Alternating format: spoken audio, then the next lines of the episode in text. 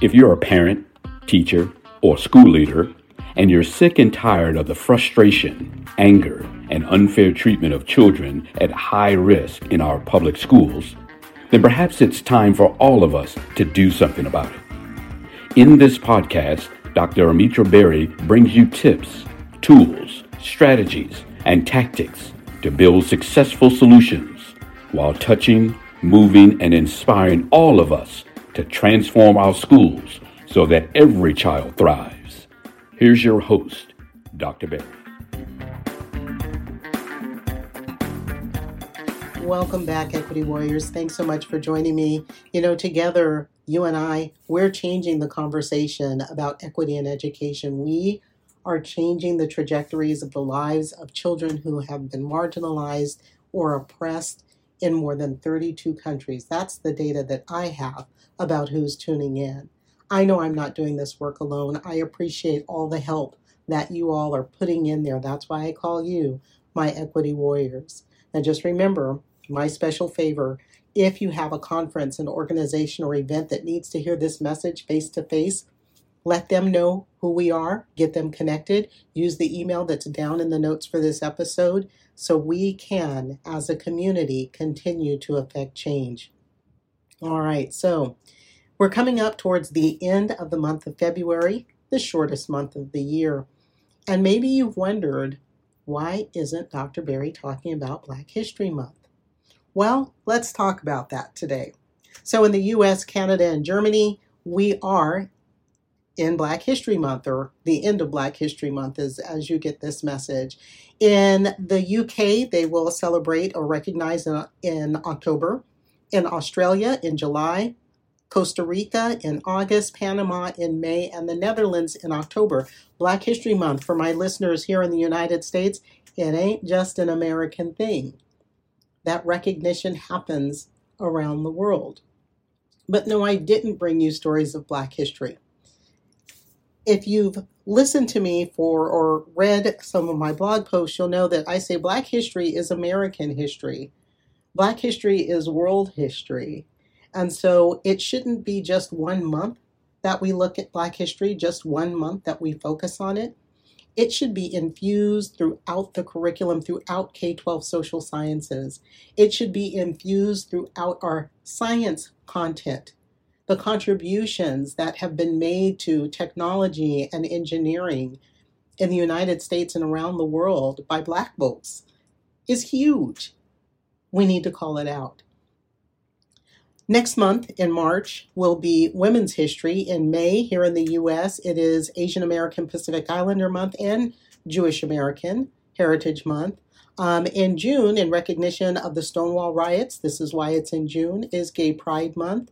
And from mid September to mid October, so September 15th to October 15th, Hispanic Heritage, and November Native American Heritage. Now, in Panama, in May, it is Black Heritage Month, not Black History Month. In the Netherlands, when they celebrate, it's Black Achievement Month. Here in the US, February is Black History Month. And as I look at our other months here in the US, Asian American Pacific Islander Heritage Month, Jewish American Heritage Month, Hispanic Heritage Month, and Native American Heritage Month, it sort of begged the question, at least to me it did.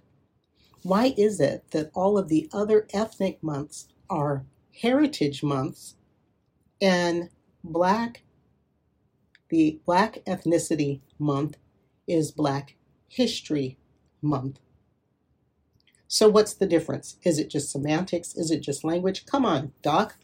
What's the deal? Keep in mind, in Panama, it is Black Heritage Month, and the Netherlands, I really like this, is Black Achievement Month. Well, heritage, if you look it up in the dictionary, you'll get something like this. It's something that comes or belongs to one by reason of their birth. Your heritage comes to you by reason of your birth.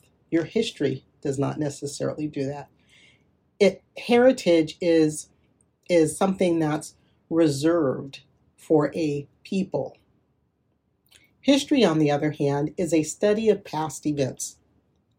So, when we consider that February, just the semantics of it is Black History Month and all the other months are heritage months, when it comes to Black folks in America, we are looking at the study of their past events, but not the richness of the culture, our heritage, the richness of the culture that you see in the arts, in literature, in film, in music.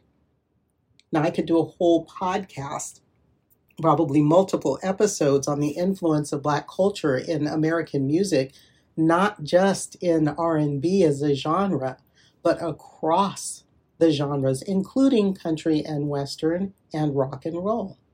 But we won't go down that, that trail right now. So I want you, as we think about this today, or as I bring this to you today, I want you to think about this. Um, I was reading an article that came from my alma mater. You know, you get those emails from the place where you went to college. Usually it's followed by asking for donations, but they always give me some really good information.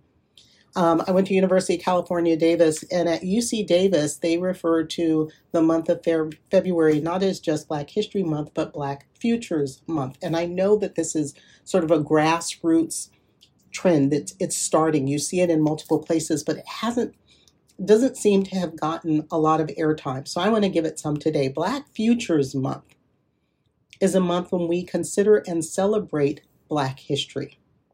But it's also a month where we imagine a world in which Black people are free of oppression and marginalization and can truly engage in self determination.